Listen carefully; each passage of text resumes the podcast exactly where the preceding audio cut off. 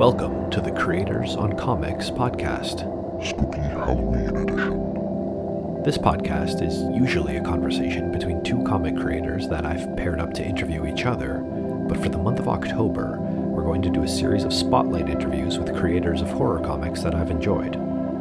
This episode features Brenda Hickey and Troy Little, both comic artists and writers from Prince Edward Island, Canada, and the co creators of the flip book Butterfly House, as well as co creators of Pegamoose Press. I had a great time interviewing both of them at once, and I hope you enjoy the episode.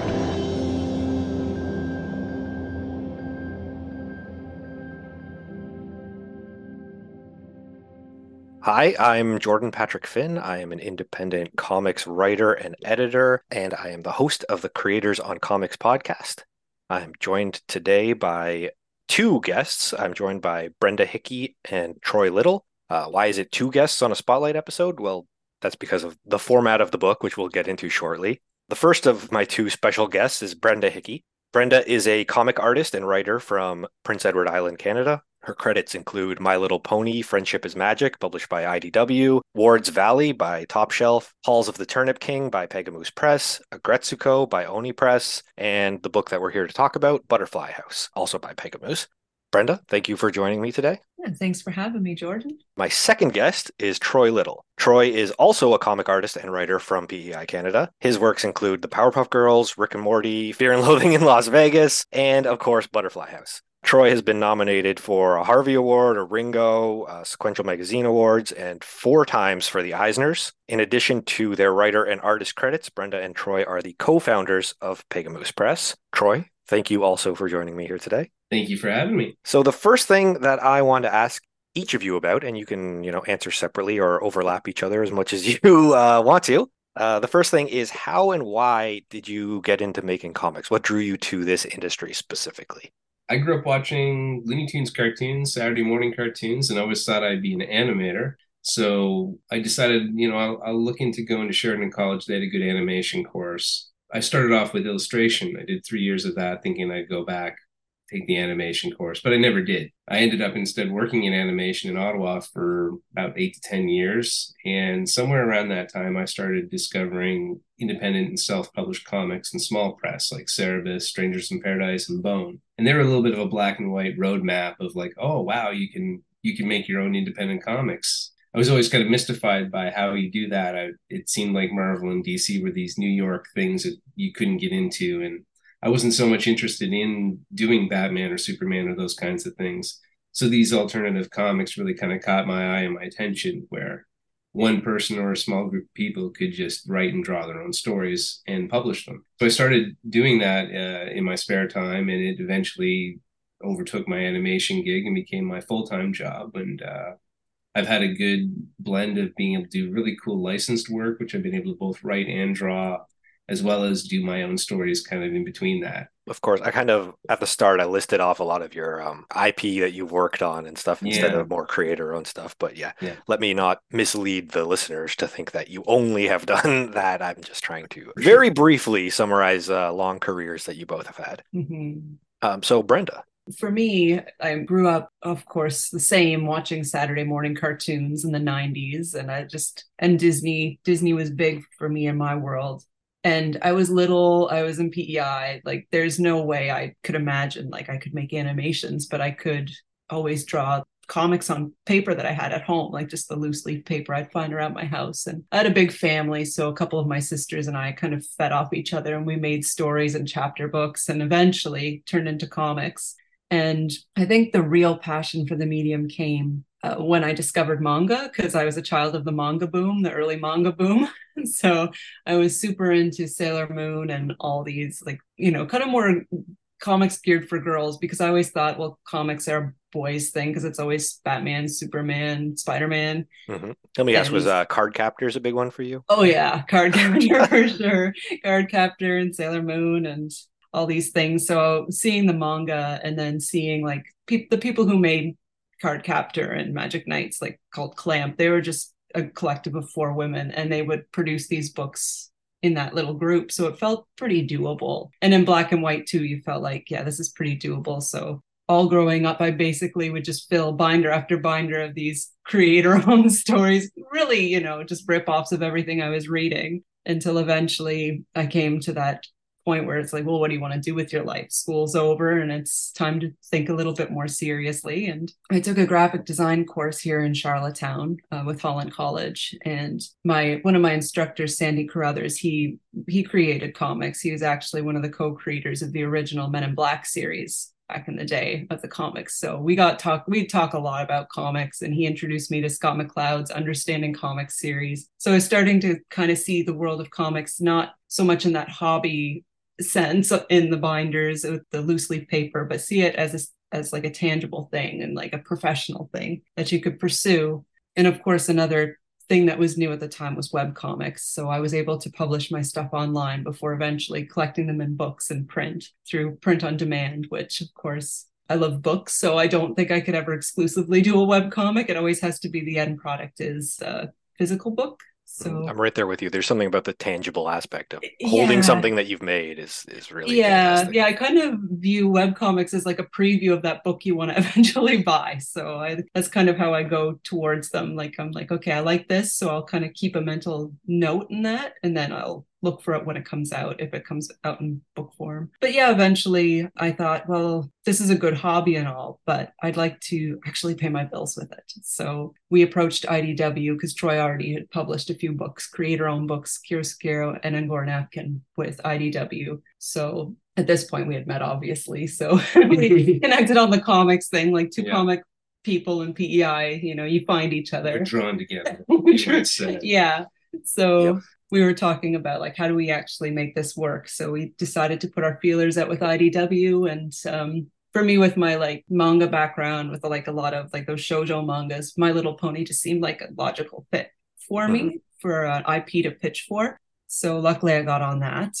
Yeah, I put together a pitch for them with character sketches and page samples and stuff. So I lucked out and got the job based on that. So thank goodness they were open to me, a noob in the industry, right? Like, Yeah, that's that's Yeah. great. yeah, Let me uh, interrupt you there because you Yeah. touched on something that I wanted to ask about, but I Hmm. might as well just bump it up to now. I did want to ask about the independent comics creating scene in PEI and I guess in the Maritimes in general. Um, Mm. you alluded to it being pretty small, and people, Yeah. uh, you and you and Troy were able to connect just from being locals. Um, Mhm. Is that the case still? Uh, has it evolved over time? How have you found that? Um, are shows in the Maritimes good? Are they well attended, well tabled? Um, or do you find yourselves growth. traveling a lot to Yeah. to sort Yeah, of sell your books? Yeah, there's there's been a lot of growth in the Maritimes. Like a lot more conventions are popping up in New Brunswick, especially.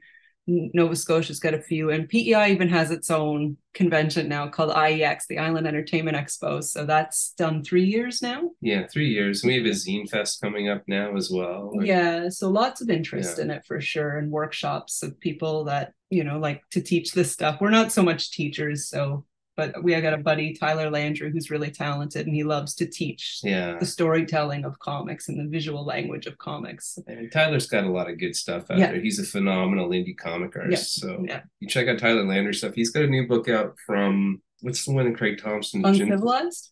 Uncivilized books. Is that the publisher? Whatever's publishing Ginseng Roots by Craig Thompson has got a new book by Tyler Landry out. I Yeah, gotta pick that up yet, but his stuff's phenomenal. yeah. So if you're looking for more PEI based artists Yeah. that are that are making comic books, definitely check out Tyler Landry. Yeah, that's something to keep in mind. yeah so the pony thing happened and Mhm. as much as it was good to be working on mainstream comics i still had that need to tell my own stories so my halls of the turnip king was kind of done in the after hours of the day job and eventually when it was finished and we wanted to publish it and you with your newest Angora napkin project we decided pegamoose press was the place where those projects could land because Yeah, we were kind of wrapping Yeah. up two seven year side projects Yeah. Simultaneously, and we're like, what do we do with these? And as much as we've had some success with working with Oni, working with Top Shelf and other companies With like a that, long list of publishers that you both worked with. Yeah. yeah, the problem with any publishers is that you're kind of at their mercy. You know, if they don't really put the effort into pumping and selling your independent book, you know, you're not really going to see really great returns on that, which was kind of the case for me with IDW. So it didn't really make sense to give them more work, finding that they really didn't kind of like Promote it to the level give them that you another wanted it to be right? promoted. it's kind of Kickstarters and crowdfunding came along, and we're Yeah. like, we could do this better ourselves. So let's. yeah Yeah. yeah so we did our two books um, Engordak and, and turnip king with pegamoose kind of like the birth of pegamoose and then we felt like the third the third book should be a collaboration and that's when we started brainstorming about butterfly house Mhm. Yeah. Well, you Yeah. guys are speed running sort of all the all the questions that I wanted to talk to you about. I wanted to ask Oh, no. you about the the founding of Pegamoose. oh yeah. Um, well, sorry. Did you guys want to go uh, into more detail, elaborate oh on, yeah we on can that a little more? can- Yeah. yeah we can go in more detail on that it's Yeah, Sorry. so you've you've mentioned, I guess, I guess why you wanted to to create your own publishing company, but maybe instead of uh the why, let's get into like the how. What what was the process behind you guys actually doing that and putting it together? Well, first thing I think was having finished books Mhm. gave us uh, something to work with, and, and it was not it was putting the cart before the horse kind of thing. Like we have something, and we've seen the success some places we're having with Kickstarters and crowdfundings. We're like, well, maybe we can we can lean into that a little bit and and try it out. And Brendan was very good at putting together and building the Kickstarter sites, and just kind of learning from what we've seen other people do and other successful Kickstarters and what we can kind of like take the best from that and fingers crossed see how it works with turnip king you know Yeah, and asking people in our community who had run Kickstarters before, like um, Gisèle Lagacé, who's in Bathurst, New Brunswick. She does Pixie Trix comics and she runs a Kickstarter yearly, and she's been doing it probably over 10 years now. Mhm. And she's an excellent Wow. resource, and she's very open about how she uh, does her her pitches and her Kickstarters. So Yeah. She was an excellent resource for that to really to really figure out what works and what doesn't and Mhm. yeah so I- yeah, I found that- peers. I found that to be um, my experience with with Kickstarters as well. Other creators on Kickstarter are so open and and Mm. helpful and willing to share all of all of the advice Yeah. um, in terms of like, oh, this is what I paid for shipping. This is where I set my Mhm. prices. This is what promotion worked. What maybe didn't work. Um, I do Mhm. feel like uh, the Kickstarter comics community has been so collaborative and so helpful. Yeah, it's good because in indie comics, it's not a competitive Yep. atmosphere because it doesn't like if I sell lots of books, that doesn't mean anything about that's not taking sales away Yeah, from anybody. It's not a zero sum game whatsoever. It's very much a, a rising tide, rise all ships, whatever that, that saying is. It's very Yeah, much that yeah, situation, exactly. right? yeah exactly. yeah. It just feels like the more we help each other, the better the platform will be and the better quality books and the happier the customers. So it's like we don't want to see anybody fail. Yeah. So no quite the contrary Yeah. i get i have real beef with people who run kickstarters and don't and and they ruin Yeah. it for everyone else yeah. Yeah, Like- people who maybe don't fulfill on their Yeah. projects. Yeah. yeah when when they either over promise or you know um, our our philosophy was always have a finished product before you run the kickstarter so it's it's a done deal like Mhm. you just That's a lot safer for backers. Yeah. Yeah. Absolutely. It's done. You're not paying me to do it and then life gets in the way because things happen. Mhm. And these always things always take longer than you imagine. Even even just fulfilling, printing and fulfilling takes longer than you imagine. So Mhm. Yeah, so there was a lot of that when it came to planning Pegamoose Press, and luckily we're on the same page with that. Yeah. Nobody, neither of us wants to put the cart before the horse, so we're like we're pretty good to understand. Like, yeah, this is this is the only way it's going to work, and we want to emphasize the quality of the books, Yes. and we want to emphasize like the customer satisfaction and make sure that they have a good experience. yeah, you With the try to build product, yeah. goodwill with everybody in Yeah. that and really put out a quality quality book. Mhm. Something you, you just Mhm. pick it up and the feel of it was just Mm. the start. You know, hopefully you enjoy the story, but it should be Yeah. an object you enjoy. Because we're both book nerds. We're just Mm. Yeah. you know give me a book and you know I, I just can't read stuff online because i don't want to Yeah, just don't enjoy it so Yeah. we always want to make books first you know and have a physical object And we were really inspired because before we really took the dive to do the Pegamoose books and print, Turnip King and Gore Napkin, Butterfly House, we happened to get an invite to this book fair in Poland because My Little Pony is published over there. So the publisher wanted to have us over and do some signings.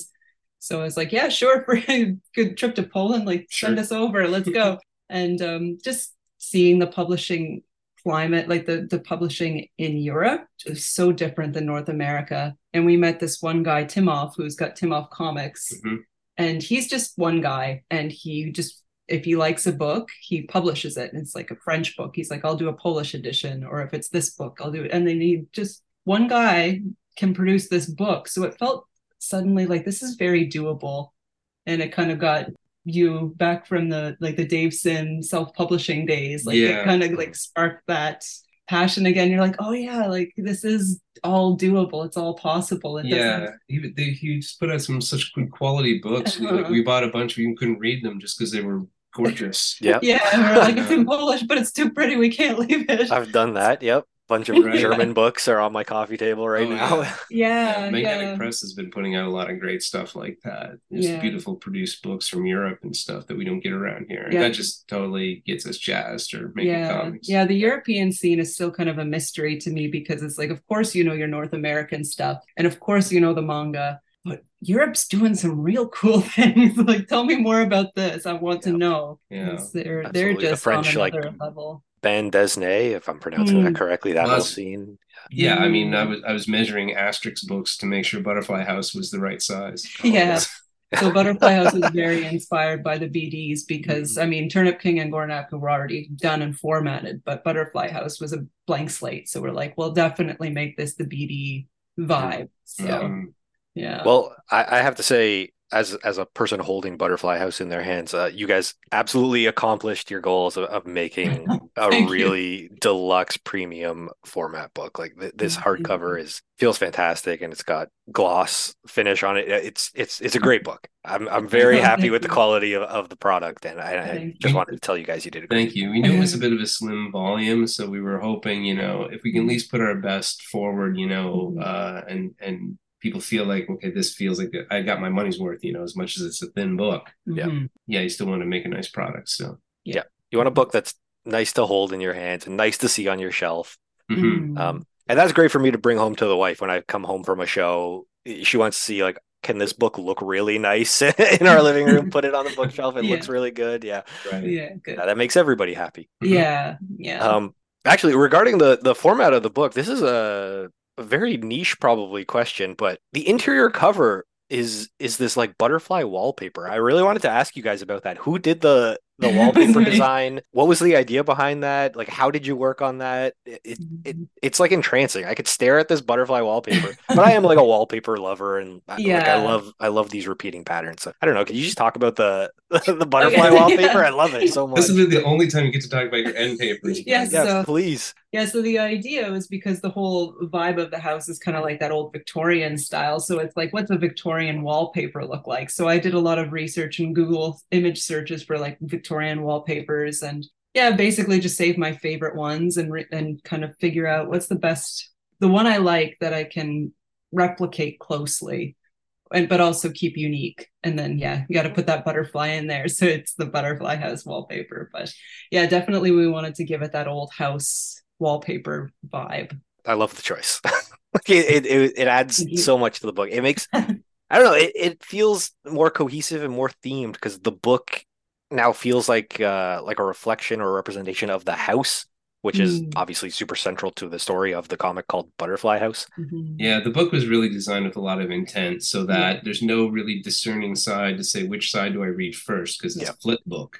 So I did half and Brenda did half. If, if anyone doesn't know how this book is laid out. Yeah, that's a great point. I didn't even get into that. I, I skipped right past a whole bunch of questions just because we were on that speed round at the start. Yeah, sorry Yeah. about. Please explain the format of the flip Yeah. book, why you guys chose to use this format for the book. Please Mhm. elaborate on that for a few minutes. Yeah, because we we knew we always wanted to collaborate on something. We've been in doing comics, like known each other and doing comics for the last 10 years or Mhm. so. And so it's like, how would we collaborate? Would we do the traditional way where one of us writes, one of us draws? Like, how would it work? But it just felt like, well, we both write, we both draw. So let's let's bring it all to the table. Why do we have to pick and choose? And actually, funny enough, when we got married in 2012, our little um, party favors that we gave away at the reception it was a little mini comic we made of like Troy's version of how we met on one side and then flip it over. And then it was my version of how we met. so it was our first flip book that we did. So we're like, why don't we revisit that, but just do it in this? Like, what kind of story would we tell in this set, in this case? And I had That- been thinking of an idea in the back of my head and I was like it, I always kind of thought it would be an interesting story if someone went to an abandoned house and found clues around the house of like who the person was who lived there before and they got kind of obsessive about it. And then Troy's like, oh, it could be a ghost story though. So we would just talk it out and very organically come out with the story over years. over yeah, like- a few years. Yeah. Yeah. If we were traveling, like driving up to Summerside, PEI to visit your mom, and it's a 45 minute drive from Charlottetown. So it's just like talk, talk, talk, talk, talk. Well, we were on the way Oh back from Poland, I think. Yeah. We were eating all this Swiss chocolate, and then we just went right into it. What if this, you know, or three in the morning, I wake up, hey, hey, you know, I thought I was thinking, yeah. what if this? Until eventually we got to a point where we're like, let's just get a bottle of wine and some note cards and write down plot points and make this actually tangible, or else we'll never settle on anything. Yeah, and so it was all this just floating Mhm. ideas Yeah. for a lot of years about okay, well, here's how we could do it. It would be like a flip book somehow, and and here's how we could split it up into two time periods. So you when we could just write it together in some loose Mhm. format, and then pick a half. You take this, you take that. You know, whatever appeals to you, and and so yeah, we sat down one night with with just note cards and wrote Mhm. page ideas. So we, we know we need like 26 pages each. These are the cards. They're, it's kind of like how's it going to mirror each other, you know? Yeah, so we could see with the cards stacked side by side, it's like, well, this is the page where this happens, like where she first sees the house. So make sure page four on the other side is where she sees the house to kind of mirror it. Yeah. So you could kind of visually see how those pages were laid out, even though it was in the most basic note form. It's kind of structuring it out. Mhm. And then we kept it really loose like that. And I said, you know, well, which half do you want? Yeah. And ironically, the My Little Pony artist took the gross monster half of it. Yeah. And I, I took the more weird, cerebral David Lynchy side of it, I guess. Yeah, period Yeah, piece. I call it the sur- surrealistic period piece. Yeah. But yeah, I took it and I was I took the more horror side because and my my stupid pun joke is is because I don't want to look like a one trick pony who can only Mhm. do cutesy things. Pony, on My right? Little very Pony. fit, funny. Yeah. Yeah. but it was meant to be a bit of an Mhm. experiment book Mhm. for us too so it was kind of like well what can we do different that we would you, you Mhm. spend a lot of time drawing books for other people in other people's style Yeah, in a very rigid format because it has to be presented to editors so they understand every part of the process and that there's going to be no surprises when it comes to publishing. So it's like, let's just throw all that out the window because this is our chance to play. yeah and really Yeah. organically play with that so i'd take my stack of cards and she took Mhm. her stack of cards and at the time she was busy with Aggretsuko Yeah. and i had some free time so i actually worked on mine and i had my half finished like a year before you did Yeah. i think started yours And I was a little intimidated because it looked so good. So I was like, oh, I hope I don't bring this book down. oh she so elevated it I think you're perfectly balanced. Mm. And it was a fun thing because we would leave spots while I was drawing it. I'd realize, okay, there's areas here I can leave blank, and Mhm. Brenda can come in and draw when she's ready on my pages. Mhm. Yeah. Just subtle little things like that. So Yeah. Yeah, just a, a quick glimpse of of her, her main character or the main character in, in her half Yeah. of the book, like just appearing randomly on one one panel of yours. Yep. Mhm. And and the same thing on the other side. She would leave spots for me to come in, and I would draw on her physical pages, and. So we had a really good actual crossover in that way as well. Mhm. Yeah, So- uh, you guys have once again you've touched on a number of things that I wanted to ask you about. Um, and one of which I think- No. no, no, that's okay. One of which is is probably a quick answer, but we can get into uh, more elaboration on it a little bit later. But I did want to ask you guys about um, your process being how how much of it is digital. Obviously, at least the lettering is. Mhm. Actually, that's not obvious. It might might not be the case, but uh, I'm, I'm assuming so. been How much of it is, for is, Eisner's is digital versus traditional? How much of it do you do on on actual paper versus Mm. how much do you draw on iPads? Yeah, um, these days we've switched to penciling on iPads. We used to back in the day, back in the old days, we draw on old paper and pencil. But when it comes to inking, we still both really enjoy the traditional inking process, and we love having that uh, artifact left behind. Like if you digitally ink a page, it's like yeah, it digitally exists, but where's that stack of papers that's slowly growing Yeah, on your desk and you you actually see the progress and you can feel the pages and you get the ink smears on your hands and you feel like you've yeah you created something There's, i don't there's know a there's tactile feeling Yeah. of working on paper with traditional medium that Mm. you know, after working on digital for a while, I just don't want to do it anymore. I hate it. And so like I need a break from it. If all I did was digital, I wouldn't probably make comics because Mhm. I would hate it. Mm. Yeah, so you do seem uh, to be very, very tactile people, tactile creators. You care a lot about the quality of the book. You care a lot about obviously working on paper instead of digital. I feel like this is your call to make, not mine, but I feel like you guys care a lot about the physical aspect of comics. Is that accurate, you'd say? Yeah, yeah, I think so. Especially in this day and age where unfortunately AI is becoming more and more of a problem. Yikes, We're just yeah. like, Oh. we want to see things made by humans. Like, enough of this. let's Yeah. see, Yep, let's see yep. humans make again. Yeah, it- it's just I don't know, just that traditional putting a line. You're committing ink to paper, like you're stuck Mhm. with it. The, Mhm. the imperfect line, the imperfect, the smears, all that stuff is part of it. You know, it's Yeah, proof a human touched it. Yeah, and yeah. Like, and that's just something. if you get if you get a smooth line, it's because you know how to use a brush, not because your smoothing settings are jacked. You know, On that but yeah, on that subject, are there any brushes that you guys want to recommend to uh, to other artists who might be listening? Let's let's get into Mm. real technical talk here. Like, what kind of tools do you guys like to use? Yeah, And this could um, apply to the digital side too, if if you uh, have some shout outs for that. I got nothing for digital. Well, I mean, with, with digital, with digital, because we, have been doing a lot of Yeah. penciling with it. Like Procreate is Procreate.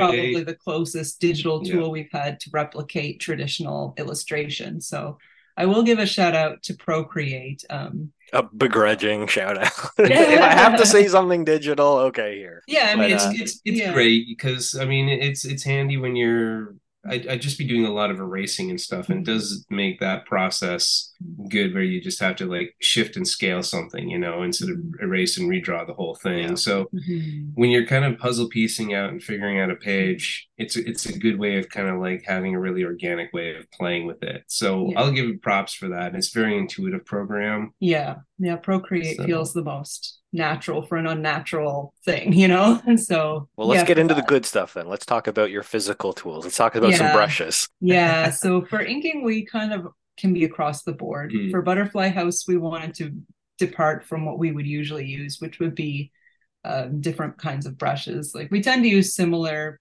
things, we influence each other a lot. So the brushes we use would be like a Raphael Point Two Sable Hair brush to get some good cartoony The line weight, the good tapers. Yeah, Yeah. So those ones are always pretty slick to use. I mean, that would look. That's the kind of stuff looks good with like uh the My Little Ponies and stuff like Yeah. that, you know. Mhm. Yeah. And Yeah, to get those big cartoony yeah. lines and, and line weights to the characters.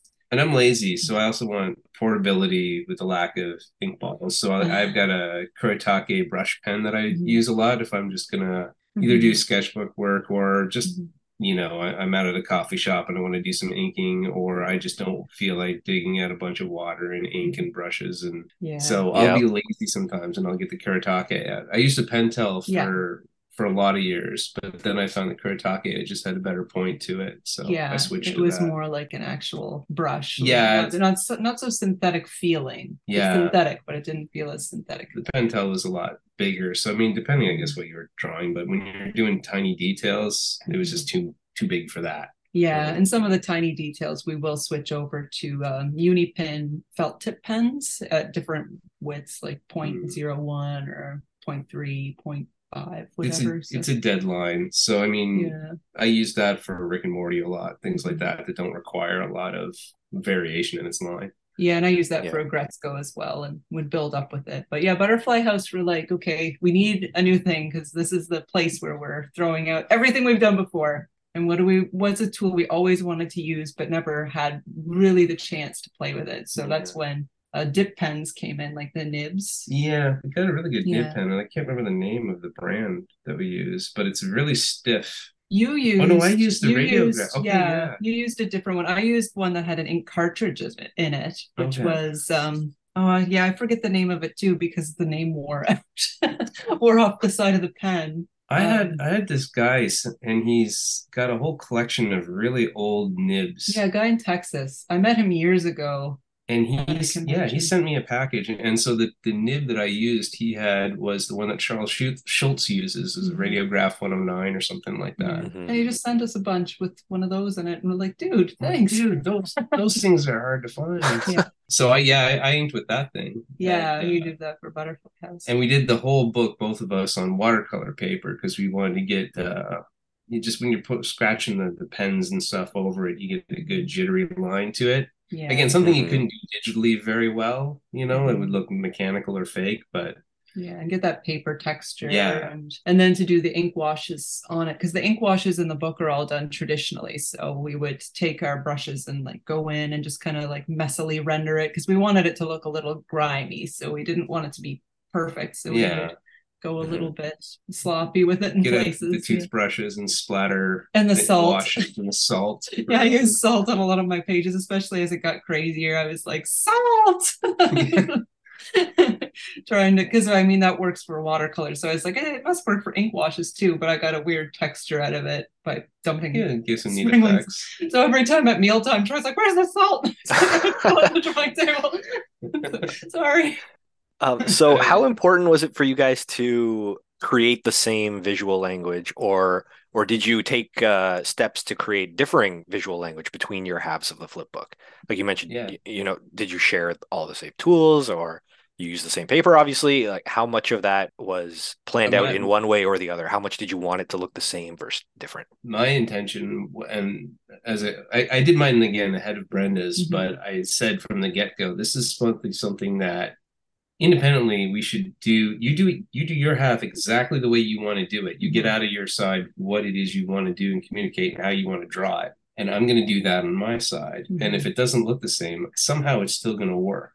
Mhm. So Mhm. I just went at it the way I wanted to do my side. This is the kind of like the paper, the tools, and the way I thought this is the way I'd like to draw this half the story. And Brenda can do whatever she wants with her half as far as designs go and tools and paper and stuff like that. As long as it was the same aspect ratio. that was the base It's one continuity. And I ended up, I guess, taking a lot from your example because I used the watercolor paper and the ink washes, but I didn't end up using the dip pen because I just every time I use dip pens, I smear like crazy because the ink takes a little longer to dry. It comes out kind of thick. So I instead, like I said, I used a cartridge Right. pen that had the the stiff nib at the at the tip. Oh, I wish I could remember the name of I it. love but that. Yeah, Because- I've used it so much now. I've worn the label off the side, so like, Well, it's that's just a good now. sign. That just means it's well loved, right? It, Yeah, yeah, so it's a good like- tool. Yeah, so I forget what it is. But stylistically, like Yeah. yours, you definitely leaned on your kind of side, and I just leaned Mhm. on the way I would want to do things. Mhm. And and yet it still kind of works, even though in a weird like the book itself. To, yeah, to sort of describe how this book works, right? As a flip book, it doesn't matter which side you read first. So any any reader could pick this up, and then they could start my side, they could start Brenda's side. There's no really There's no rules. there's no rules about which where where to start and and when you read it through to the middle uh, you hit a giant splash page which is kind of like unifies the story and stuff and then the other half is upside down so the idea is you just close it flip it over and you read the other side and you get the full story Mhm. and it is it, the narrative is a bit of a mobius strip so this girl is kind of like trapped in this house in- through time Mhm. and even though the way she draws her character and the way I draw my character aren't the same, it still kind of works somehow. Like, And we kind of liked it too because then somebody coming to it won't realize right off the bat it's the same person. Mhm. yeah, spoiler, sorry. Yeah. That's okay. We're we're okay to go into spoilers on this show. Oh no. So well, it's not super important if you know or don't know, but it was it was the thought in our heads that people might engage with this book not really knowing Right. yeah the connective tissue between the two sides so they might figure it out as they journey along with this girl so Yeah. Or there's a little boy that runs through it. He's a ghost in the future and he's maybe a ghost in the past, maybe he's not, you know. Mhm. And he he's the one character as well that we both draw as well and looks different Mhm. somewhat. yeah I don't know. It's it, we just didn't really kind of like have any real like. No, you can't draw it that way. You know, you do what you Mhm. want. You get out of this what you want. This is our thing. yeah And I feel if we just trust our gut, it'll work. yeah And it did. Yeah. yeah luckily we collaborate fairly easily like we're pretty easygoing with each other not one of us is controlling over these things and no it has to be this way my vision it's like no it's Oh, it's right. gonna whatever we do is gonna serve the story so like i trust your instincts and I Mhm. know you're gonna do a good job That's interesting. I would have thought that you guys would have taken more steps to sort of to match your sides of the book to make sure that they feel cohesive together because they do was part feel of- so cohesive together. I, I thought but that, that there was would have part, been part of the steps. fun was just playing with that and letting it happen. You know, what, what about um colors? Did you guys decide on a palette to share between you both? Like I said, it looks so cohesive. It does look like two halves of one book, not two books put together.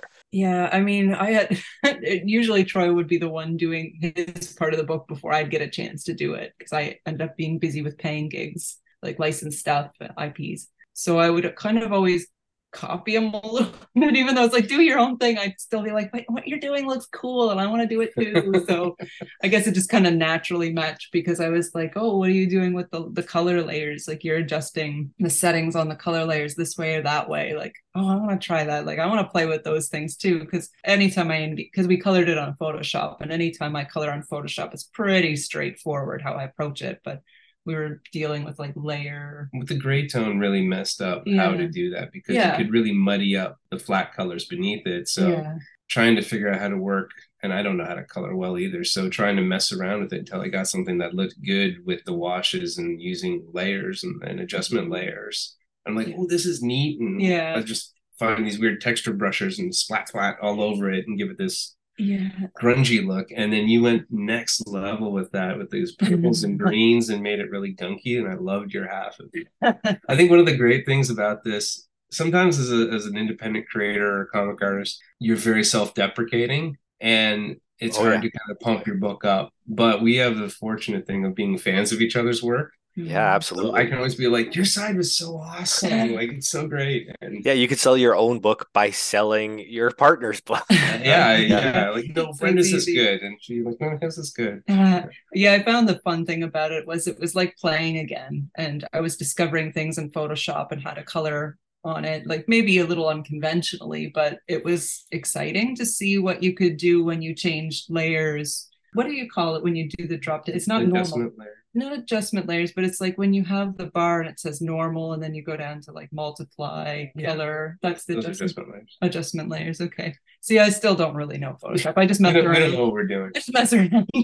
so it was just fun using that for the first time and really like playing with that sort of thing and like oh well if i put the, this layer under the line art it looks dark but if i put it above the line art it starts to pull out some really interesting things Yeah, and the grays. in the grays and so you get surprises like the there's a part at the end where there's like i got a lot of dark greens but then the highlights are in pink and i was like that was kind of found by accident and i just ended up liking it. So i was like this just looks good. Like it was like a lot of people put a lot of careful thought and color theory and i'm just like oh just figure let, let's muck around and see what sticks and which really suits how we approach the whole book is this kind of experiment you know there wasn't Mhm. supposed to be any too many rules about it you know. The narrative is loose enough that you can kind of you know draw your own conclusions to some degree about Mhm. what it's what it's about and how it works and hopefully you're not ex- over explaining everything.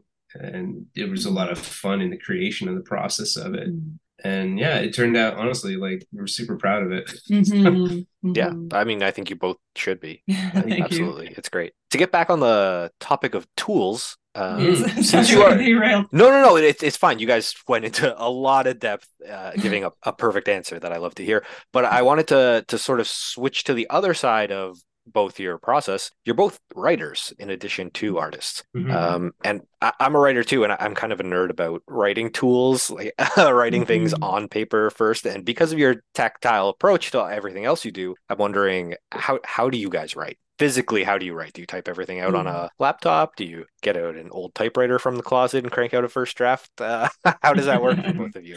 Yeah, um, I'm still figuring out my writing style. On ponies, I just drew the the pictures. I'd get the script and I would draw the pages. And so there's a lot of years where I wasn't writing anything. I was just kind of going through the motions of being the illustrator on this. Yeah, I still feel like I'm trying to find my method for writing. Like I wrote Halls of the Turnip King and I had a very loose summary that was maybe like 10 pages long for the book with some very vague dialogue. And I printed that off. And then from there, it was more of a roadmap than a script or anything. It would just kind of keep me on track. And I would, if I was drawing the pages and I found, well, this scene doesn't quite work, let's cut that. And it would be funnier if this happened instead of this. Like it was super organic, but having something holding it together would make it so I wouldn't go so far off the main goal. So I kind of, like I say, it's more of a roadmap. Butterfly House, of course, we got the note cards.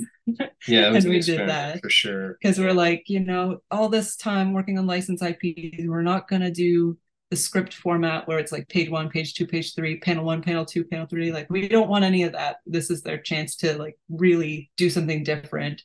And Aggretsuko, of course, I wrote that for Oni Press. So it had to be more of that structured page one, two, three. But yeah, I do like to write things down on paper. Writing things feels good before I get right into doing it on computer on a word processor. I just feel like you go a little slower so you can think a little bit more about it. And then if you want to backtrack on an idea you just kind of scratch it out but you can still kind of see it. It's not like 100% gone like it would be if you deleted it on a word file. So it's like i like doing a little bit of that feeling it out. It feels more like talking to myself talking myself through the process and like i don't know seeing the words written in your handwriting i don't know it's, it's different it's hard to just go I don't know. There's something about a blank word file that's intimidating.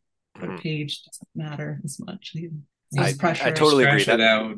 Yeah, That's you draw absolutely part of the process for me. My first draft always has to be on paper. I feel like it's just easier to do a first draft, and it helps to make sure I actually fix things on a set instead of just like making minor corrections, having to retype the entire thing. Uh, Mhm. At least for me, Uh, you guys Mm-hmm. can talk a little bit more. Troy, I'd love to hear sort of your Mhm. your approach to. much to the, the steps of your writing. Um, We're too yeah, similar. Yeah, I mean, we spend all our time together, so I'm sure there's a lot Yeah. of bleed over in how we do stuff.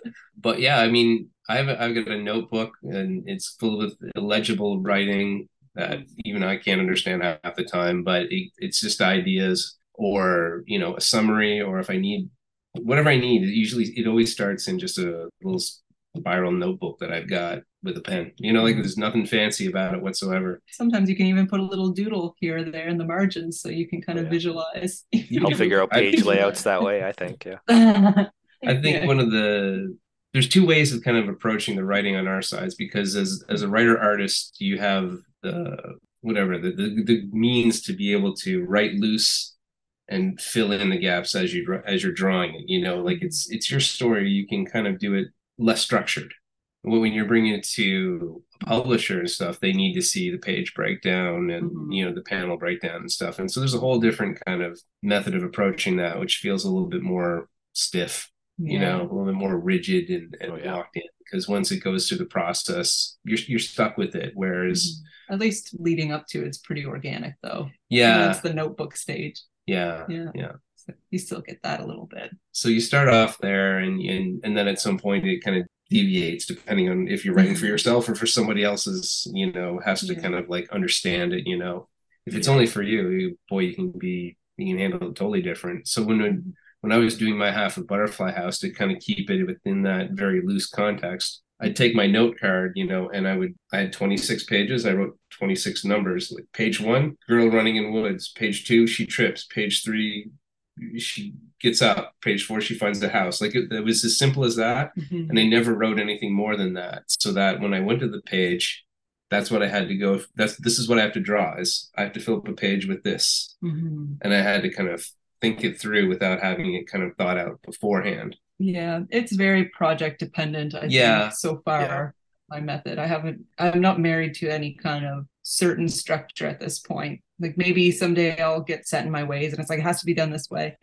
But at this point in my career, I feel like I'm still kind of all over the place with the writing process. But it does always have to start in some sort of notebook. That's the only consistent thing, or Yeah. on paper somewhere. When you get it to when you start to transcribe it into mm-hmm. a text file from that, then you can kind of start like working the minutia or moving it around. You can kind of see it a little clearly mm-hmm. more what's not working or Yeah. easy to just take stuff out that's just no good, you know, as far as editing goes. Yeah. Well, and luckily having you in the room with me, I'm like, by the time I get a first draft done, I'm like, I can't tell if this is anything anymore. So please help me, like, see it with some fresh eyes and tell me what's working, what's not. And I can do that for you too.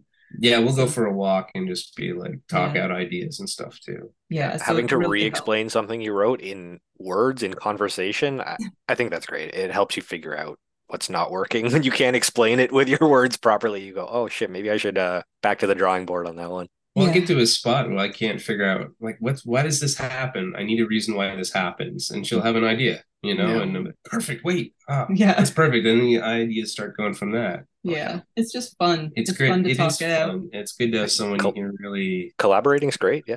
Mm. really Best part of making with. comics, right? Yeah, Mhm, yeah. mhm. So in a lot of books, it's like you know, written by Brenda Hickey, but I'm like, yeah, there's elements of Troy where you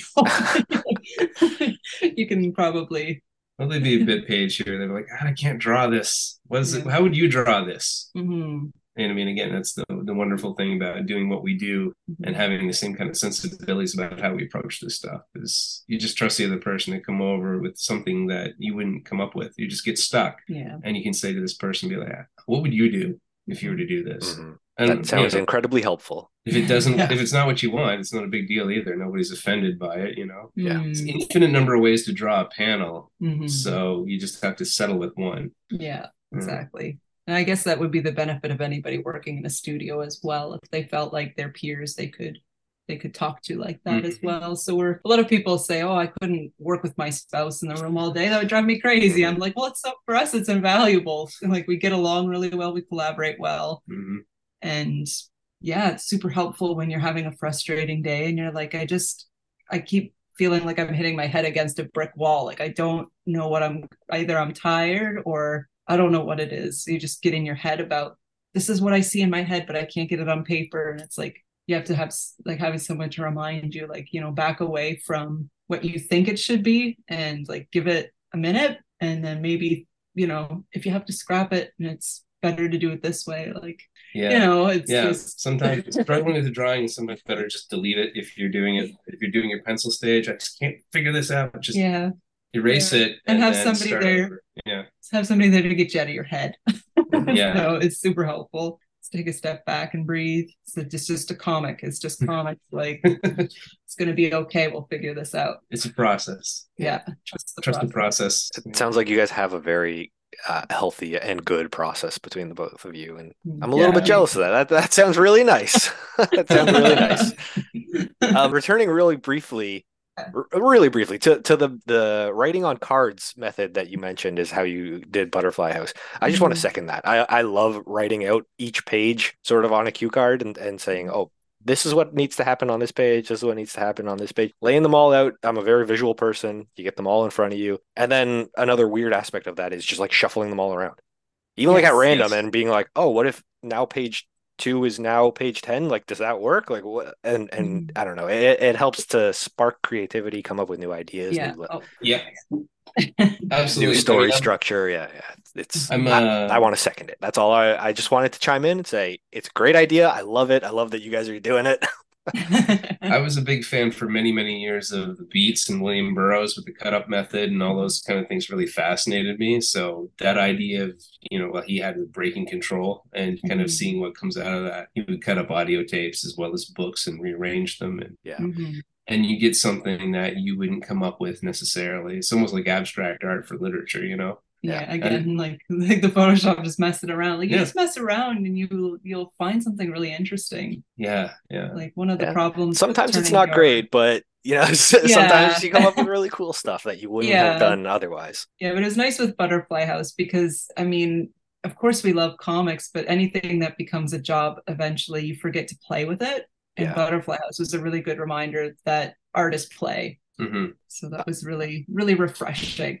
Like again, I love comics and I love working on the IPs I do, but just that nice shake up.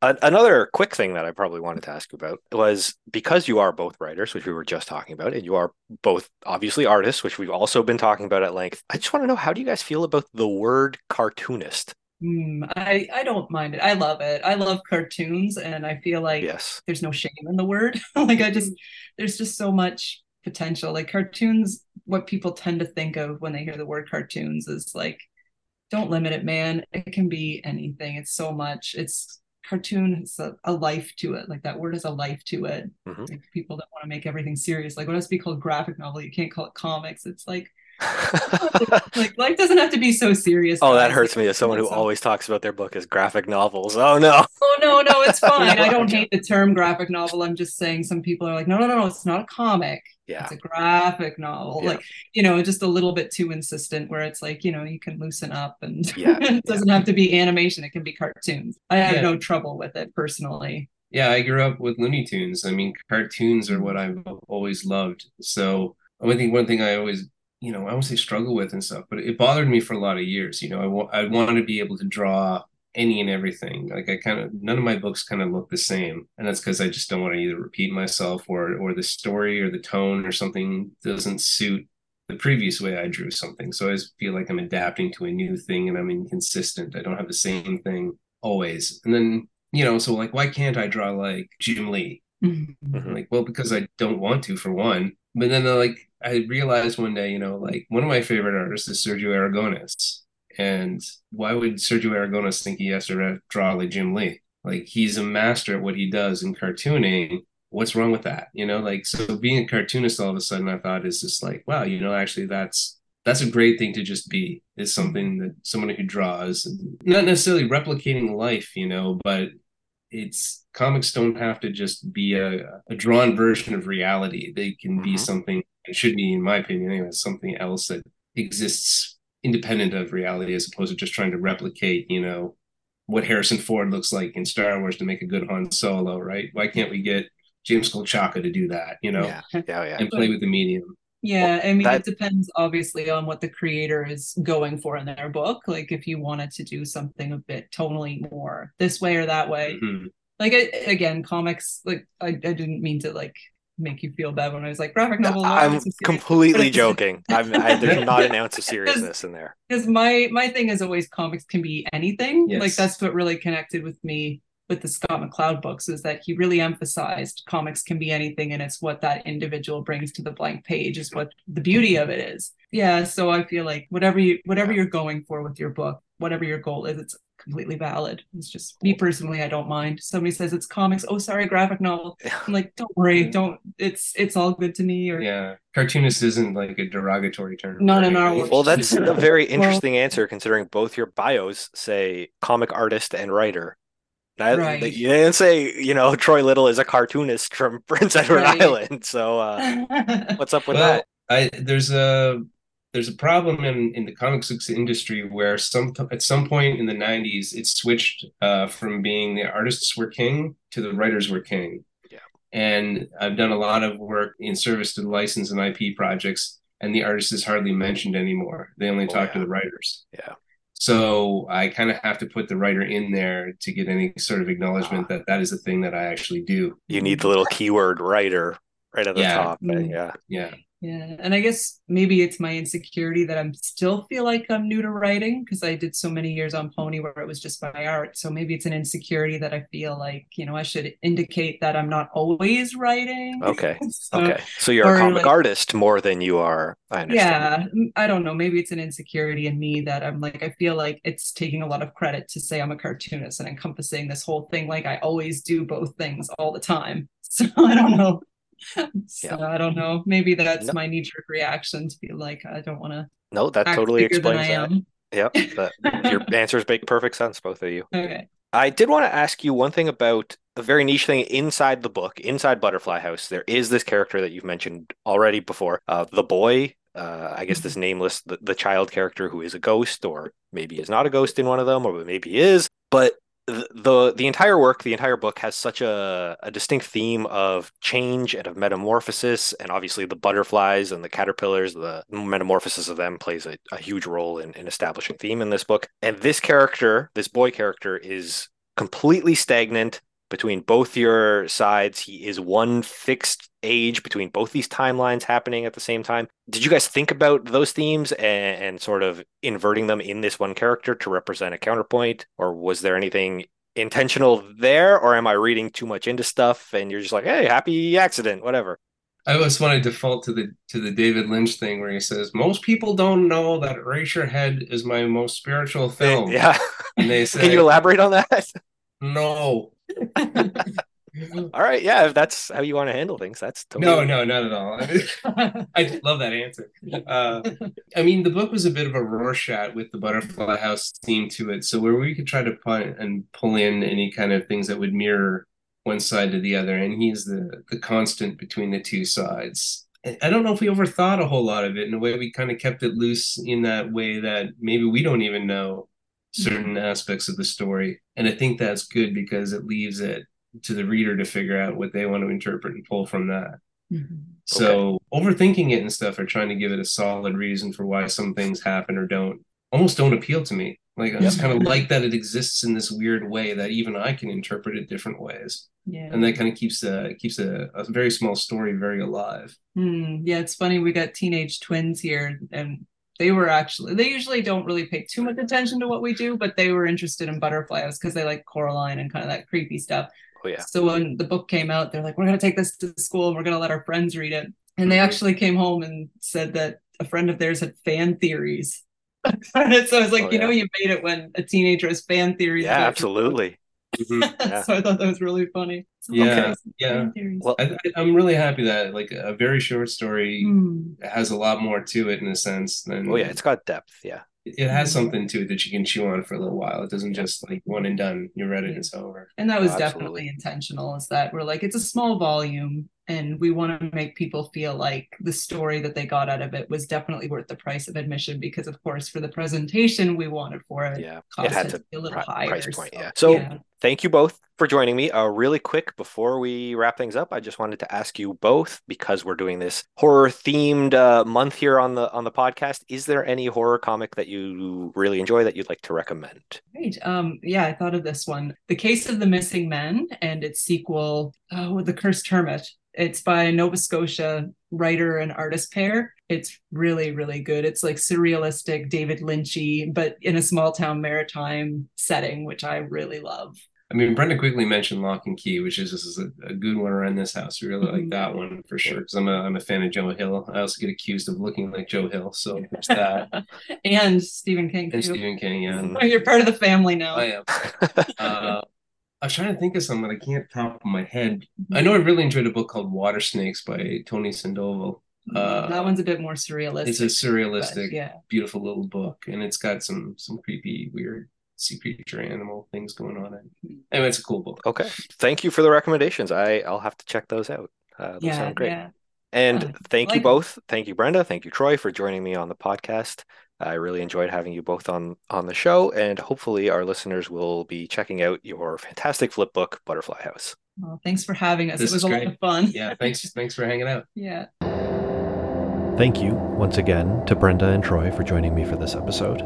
If listeners want to check out their books, please visit pegamoosepress.com. Pegamoose also has a Patreon and Instagram that I'll link down below. Troy is on Instagram at Angora Napkin, and Brenda is on Instagram at Brenda underscore E underscore Hickey.